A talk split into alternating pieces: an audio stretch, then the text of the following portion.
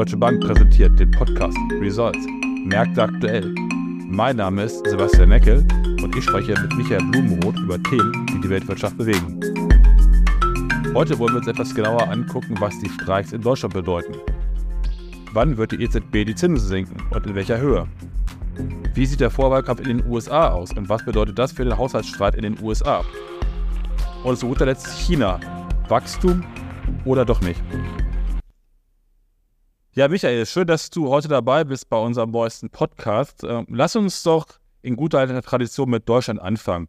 Wenn wir uns Deutschland die Wirtschaft angucken, dann ist sie ja im letzten Jahr um 0,3 Prozent geschrumpft und damit hat sie von allen 20 Ländern im Euro die schlechteste Performance hingelegt. Wir haben letztes Jahr häufig über die äh, Themen gesprochen, Inflation, gestiegene Zinsenergiekosten, aber auch die deutschen Exporte, äh, die schlechter gelaufen sind als das, was erwartet worden war und die Industrieproduktion, die Deutschland sehr stark unter Druck gesetzt hat. Jetzt 2024 haben wir angefangen, doch mit relativ vielen Streiks, ähm, Arbeitsniederlegungen, beziehungsweise auch, ähm, dass der, der Lieferverkehr äh, in gewisser Weise blockiert wird. Wie stark schätzt du den aktuellen Effekt der Arbeitsniederlegung der Streiks äh, auf das äh, Wachstum der Wirtschaft in 2024 ein? Ähm, ja, schönen Tag auch von mir. Ähm, freut mich auch, wieder mal dabei zu sein, Sebastian. Danke für die Einleitung. Ähm, ja, das wird sicherlich einige Effekte auf das Wirtschaftswachstum haben, aber ich denke mal, wenn es ähm, dann an die Jahresinterberechnung geht, wenn diese Streiks vielleicht auch irgendwann gerade jetzt im Bahnsektor mal ein Ende finden werden, dann sollte das ein relativ vernachlässigbarer Effekt sein. Es ist natürlich ein Problem jetzt im Januar, ähm, gerade du hast es schon gesagt, einerseits werden mal Straßen blockiert, andererseits ähm, kommen die jetzt im Zwei-Wochen-Takt offensichtlich die, die Streiks der Lokführergewerkschaft, was jetzt ähm, sowohl den Güterverkehr als auch natürlich den, den Personenverkehr und alles, was an, an Tourismus oder Ähnlichem dranhängt, etwas behindert.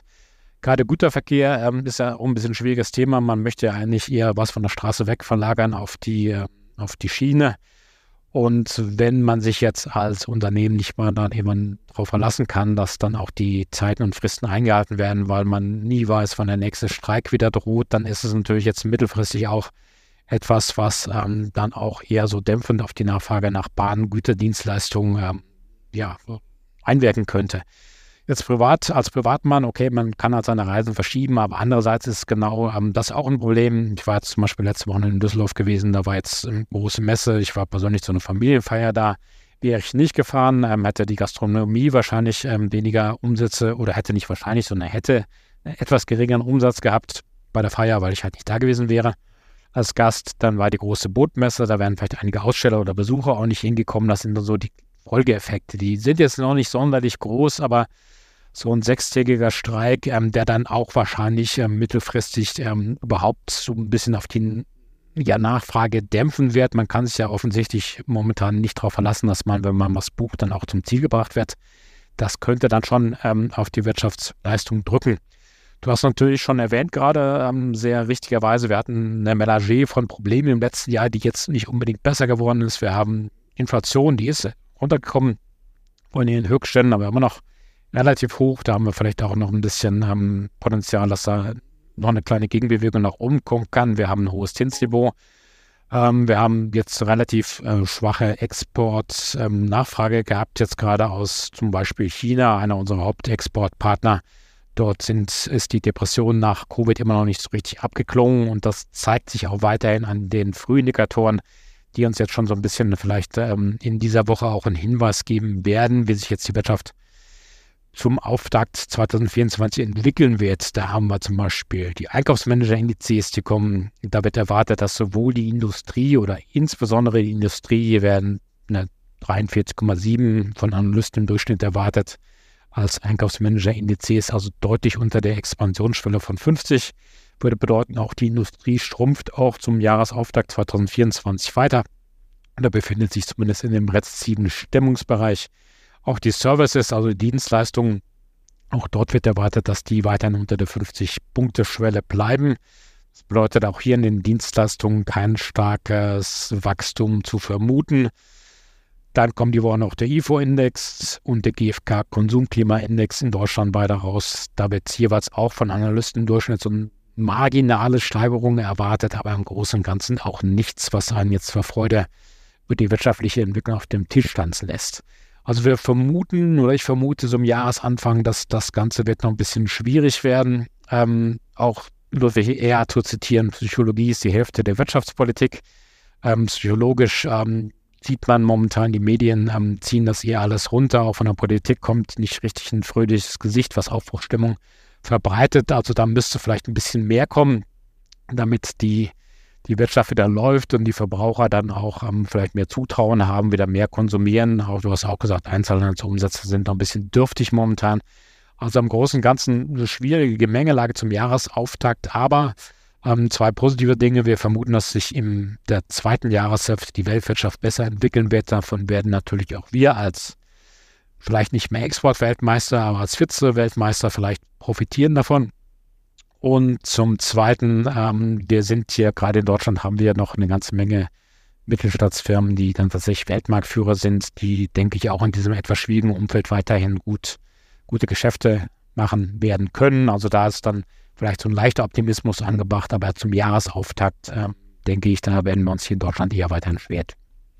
Ich hätte ja gedacht, nachdem der Haushaltsausschuss des Deutschen Bundestages den Haushalt für 2024 beschlossen hat, jetzt endlich und der dann Ende des Monats in die Abstimmung reingeht. Äh, man plant also 3,4 Prozent äh, mehr, als äh, das im 2023 gewesen ist, dass es vielleicht doch noch so ein bisschen einen kleinen positiven Schub gibt.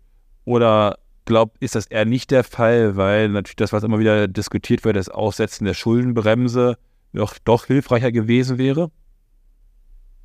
Ja, das ist so eine Frage. Ich habe jetzt gerade so eine, von so einer Wirtschaftszeitung durchgeblättert. Da sind ähm, gerade was das Thema Schuldenbremse angeht, ähm, gibt es ja eigentlich zwei Möglichkeiten, aussetzen oder beibehalten. Und da sind in diesem Artikel ungefähr 35 verschiedene Meinungen vertreten.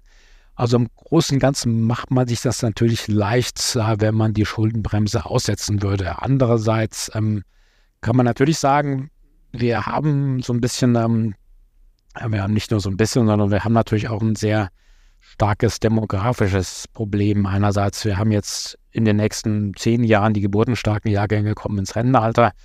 Ähm, jeder kennt wahrscheinlich diese Alterspyramide, die nach oben immer dicker wird, nach unten kommt immer weniger nach und dann bedeutet das immer weniger Werktätige oder Arbeitnehmer müssen immer mehr Pensionäre und Rentner versorgen. Das ist natürlich etwas, ähm, was sie dann vielleicht nicht so gerne machen würden, wenn wir ihnen jetzt nur noch um, umso mehr Schulden aufbürden würden. Das ist so ein bisschen Generationenproblem. Ähm, nehme ich jetzt die Schulden, kurbel ich damit die Wirtschaft an.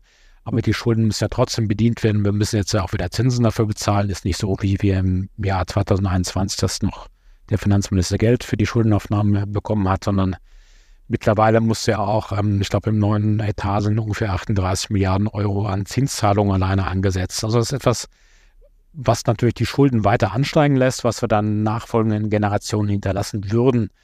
Man könnte natürlich ähm, dann sagen, man könnte die Schuldenbremse ähm, wirklich aussetzen für investive, ähm, ja, für Investitionen, von denen auch die nachfolgenden Generationen was haben, was sicherlich sehr sinnvoll wäre. Also gerade jetzt, was zum Beispiel auch das Thema ähm, Energiewende anbelangt, ist es natürlich sinnvoll, ähm, da, dafür zu sorgen, dass auch die nachfolgenden Generationen noch die saubere Luft und einigermaßen angenehme Temperaturen genießen können. Aber ähm, ist halt dann auch immer die Frage, wo man das Ganze abgrenzt, was eine Investition ist, welche sinnvoll ist oder nicht und wer entscheidet das.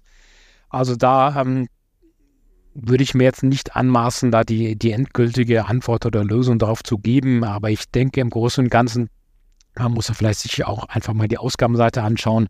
Ist ja so, dass auch gerade jetzt der, der Staatssektor sehr stark gewachsen ist. Ein Thema, was immer wieder, was man von Unternehmen hört, ist diese überbordende Bürokratie, die irgendwie immer weiter zunimmt, die hohen Energiekosten, unter denen die Firmen leiden ähm, und jetzt für uns auf der Verbraucherseite halt die Inflation, die immer noch zu hoch ist, ähm, die auch die Stimmung drückt. Also da müsste man vielleicht auch eher als, als Regierung Schuldenbremse hin, Schuldenbremse her so ein bisschen schauen, dass man da auch die anderen Faktoren nicht aus dem Auge verliert. Also zum Beispiel jetzt gerade die Angebotsseite, was gesagt die Bürokratie anbelangt. Man sollte dafür sorgen, dass die Energiekosten nicht in den Himmel schießen, wo sind sie eh schon recht hoch.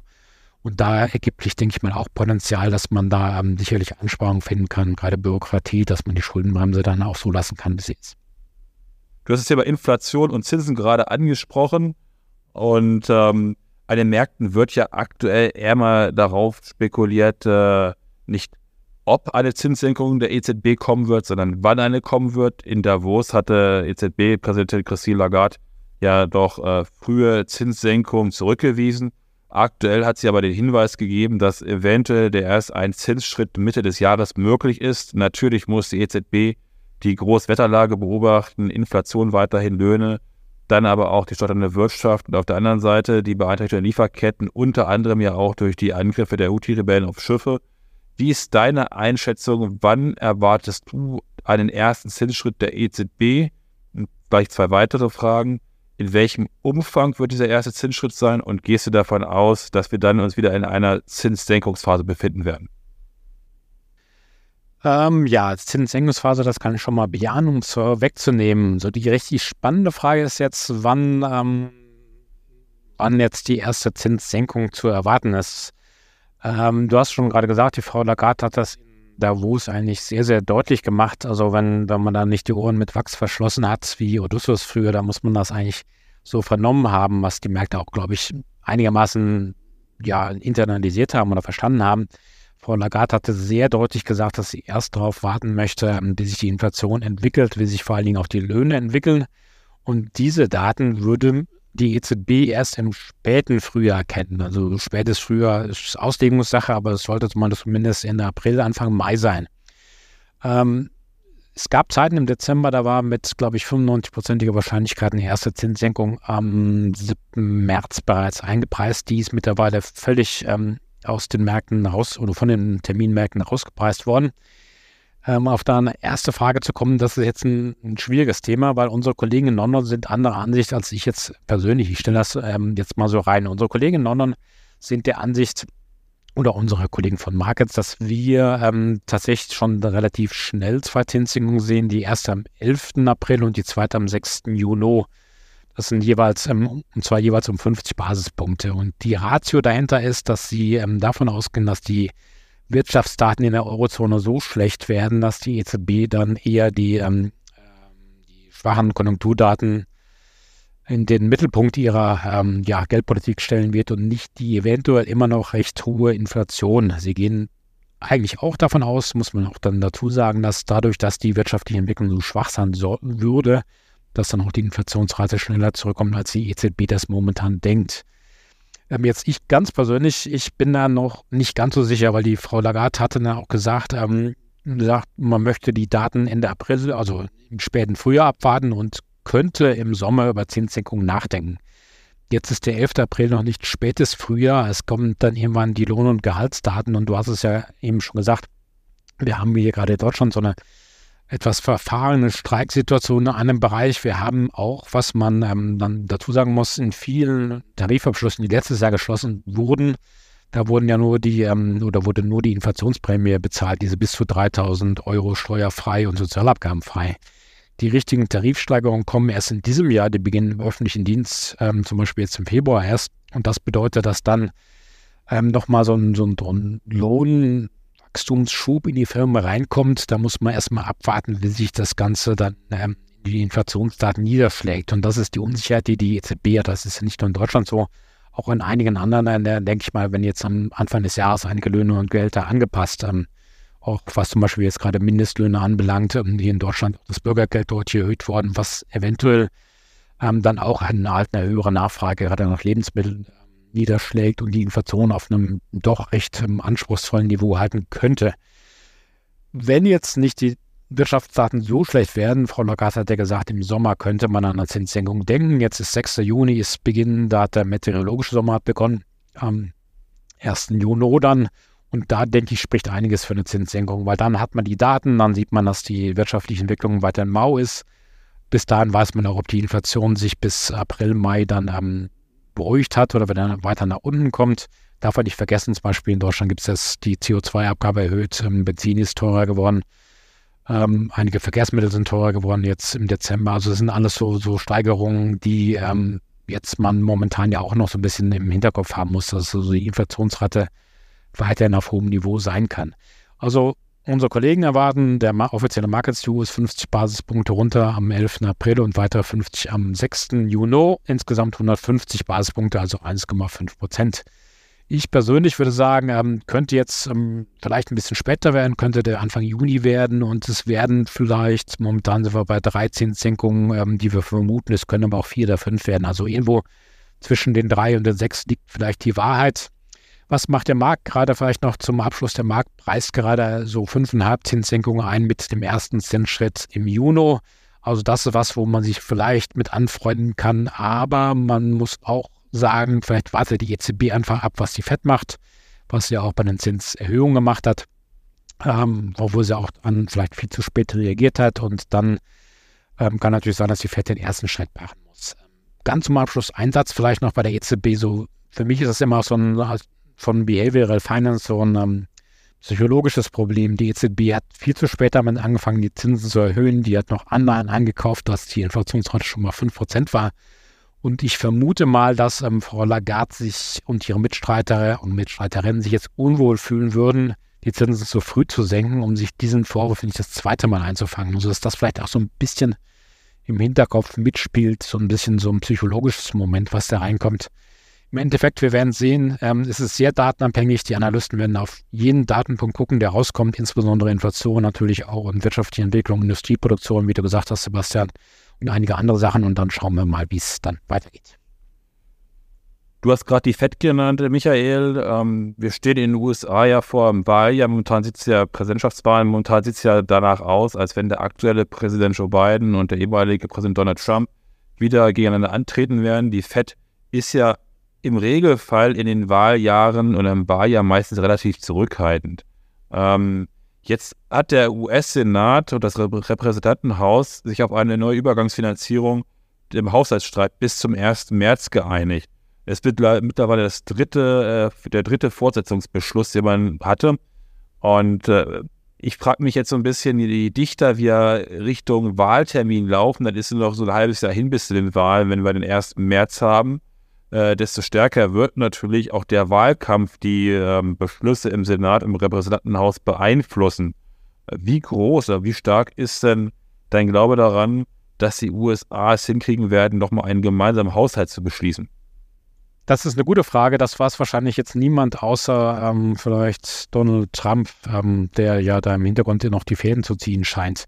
Also es gab, in der letzten Woche habe ich ähm, gehört und gelesen, gab es so ja, Bestrebungen von dem Rep Sprecher des Repräsentantenhauses Mike Johnson von den Republikanern und vom Sprecher des Senats Chuck Schumer, dass man sich da irgendwie schon einigen kann auf einen richtigen ja, Haushaltsbeschluss. Also die ähm, Bestrebungen sind eigentlich da, aber es gibt so eine kleine Minderheit von den Republikanern, die jetzt, ähm, sagen wir mal, eher von einem sehr, ähm, ja, nicht radikal ist vielleicht viel gesagt, aber von einem sehr aggressiven ähm, Standpunkt ausgehen, dass sie nicht zustimmen würden, wenn Joe Biden nicht ähm, im Thema Migration ihnen entgegenkommen würde. Also das ist ein Hindernis, wo man sich jetzt noch nicht, wo ich noch kein Land in Sicht sehe. Andererseits möchte Joe Biden auch den gerade die Unterstützungsgelder ähm, für die Ukraine frei bekommen. Also muss sich da mal was bewegen.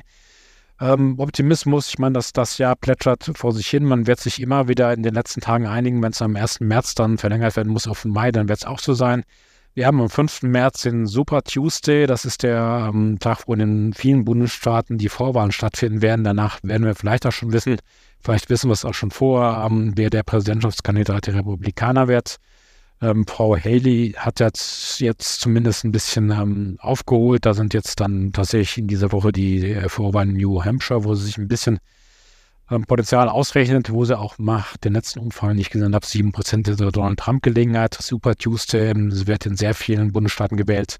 Das hängt halt auch dann davon ab, wer Präsidentschaftskandidat werden wird von den Republikanern. Sollte Frau Haley ihre Außenseiterchance nutzen, ähm, denke ich, wäre ein Kompromiss sehr, sehr schnell möglich. Ähm, falls das nicht der Fall ist, da weisen Umfragen ja darauf hin, dass Donald Trump ähm, eher großen Chance hat, momentan der Präsidentschaftskandidat zu werden, der Republikaner, dann ähm, bin ich eher ein bisschen skeptisch, was das Einigungspotenzial anbelangt. Andererseits denke ich nicht, ähm, gerade du hast gesagt, die Wahlen stehen ja vor der Tür am 5. November. Keine Partei will den schwarzen Peter haben und sagen, jetzt schicken wir die Regierungsbediensteten einen Monat in unbezahlten Urlaub, weil wir die ähm, Finanzierung nicht weiter verlängert haben. Also da denke ich, man wird sich über dieses Jahr irgendwie hinüber retten, egal ob es dann einen endgültigen Haushaltsbeschluss gibt oder nicht. Aber irgendwann, spätestens wenn die Wahl vorbei ist, muss man halt dann doch schon Farbe bekennen. Ja, lass uns guter Letzt nochmal über China sprechen. Du hast am Anfang ja auch schon mal ganz kurz in Bezug zur deutschen Wirtschaft äh, China angesprochen. Ähm, wenig überraschend, hätte ich fast gesagt, analog wie im letzten Jahr, ähm, haben die äh, Chinesen, hat Peking äh, die Erreichung des BIP-Ziels äh, verkündet. Sogar eigentlich noch äh, vor der offiziellen Pressekonferenz hat der chinesische Wirtschaftsminister in Davos gesagt, man hat 2023 ein Wachstum von 5,2 Prozent hinbekommen, also ist äh, leicht über dem Ziel von, von 5 Prozent. Jetzt könnte man natürlich meinen, das hört sich jetzt erstmal super positiv an und dynamisch. Äh, man hat das Ziel erreicht in einem schwierigen Umfeld. Ähm, man ist immer noch mit 5 relativ gut unterwegs, mit 5 Prozent äh, Wachstum. Aber wie wertest du das ein, wenn man doch immer wieder auch so gewisse Risiken über die chinesische Wirtschaft hört? Ja, eigentlich ähm, sind die 5%, glaube ich, nicht wirklich ein Grund zum Feiern. Zum einen, ähm, du hast es gesagt, wir haben es, man hat immer so ein, so ein komisches Gefühl. Die chinesische Regierung wirft ein BIP-Ziel hinaus Anfang des Jahres oder früher des Jahres und das wird am Ende des Jahres eigentlich mit fast hundertprozentiger Sicherheit erreicht werden.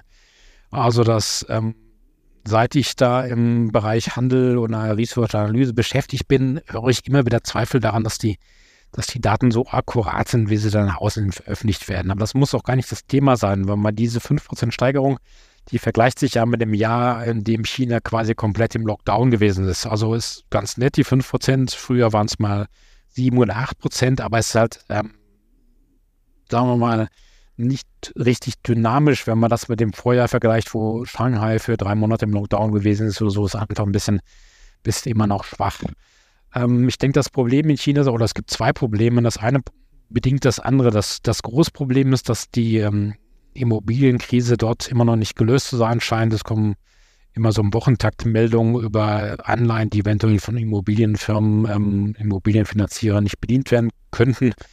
Ähm, kamen letzte Woche auch Daten raus zu den Immobilieninvestments in China. Die sind knapp im Jahr 2023 im Vergleich zum Vorjahr um 10 Prozent gesunken. Und wie gesagt, 2022 war ein Covid-Jahr, wo auch da relativ wenig möglich war. Also man hält sich vom Thema Immobilien fern. Auch viele Privatleute ihre Wohnung oder ihr Haus, ähm, ja, ihre Wohnung meistens hier in China ähm, vorfinanziert. Ähm, auf einmal ist der Bauträger pleite oder nicht mehr da oder baut nicht weiter und dann drückt das natürlich auch auf die Stimmung. Man die, die chinesische Bevölkerung spart sehr viel, weil sie nicht weiß, wo es hingeht. Die Verbraucherpreise sind im deflationären Bereich bei minus 0,3 Prozent zum Vorjahr.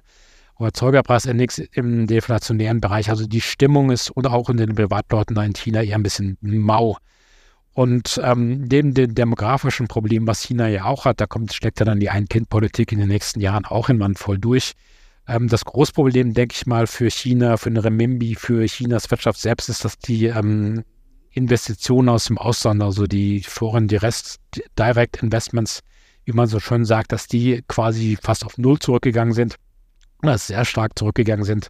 Das Ausland traut momentan China nicht wirklich zu, die Kurve schnell und dann nachhaltig ähm, nach oben zu bekommen. Und deswegen fehlen die Gelder aus dem Ausland, die sonst immer investiert wurden. Man sieht es an den Aktienindizes, die jetzt seit Jahresbeginn wieder deutlich im Minus sind in China. Und auch die ähm, Fiskal- und Geldpolitik hilft noch nicht so richtig. Die Chinesen hatten jetzt zwei ähm, Möglichkeiten, die Zinsen zu senken, haben die Zinsen unverändert gelassen, trotz, wie gesagt, ähm, Verbraucherpreisen, die im Vergleich zum Vorjahr gesunken sind. Also da fehlt auch so ein bisschen der Glauben daran, dass die ähm, Regierung und Notenbank schon wirklich den Ernst der Lage erkannt haben und da robust dagegen steuern. Also momentan denke ich, ähm, China auch so ein, so, ein Problem, da muss ähm, da sich dann irgendwas passieren, mehr Fiskalhilfen, mehr geldpolitische Hilfen, damit da wieder auch das Vertrauen der Bevölkerung wächst. Die Immobilienkrise muss gelöst werden. Und dann kann es wieder aufwärts gehen. Ähm, wir hoffen, dass wir im zweiten Halbjahr dann auch aus China wieder positivere Nachrichten bekommen werden. Ja, Michael, vielen Dank äh, für dein, dein heutiges Update und äh, deine, deine Erwartungen, die du gegeben hast. Ich glaube, es ist weiterhin wichtig, die Märkte genau zu beobachten Du hattest die deutsche Wirtschaft angesprochen, aber auch ähm, eine mögliche Zinssenkung der EZB. Wir befinden uns im Vorwahlkampf in den USA und auch in China ist sicherlich noch viel in der Wirtschaft zu tun. Ich denke, weiterhin achtsam sein Ähm, und für alle wünsche ich Ihnen, die fahren müssen diese Woche mit dem Auto und mit der Bahn, dass die Straßen einigermaßen frei sind und dass Sie gut nach Hause kommen und ähm, eine gute Woche.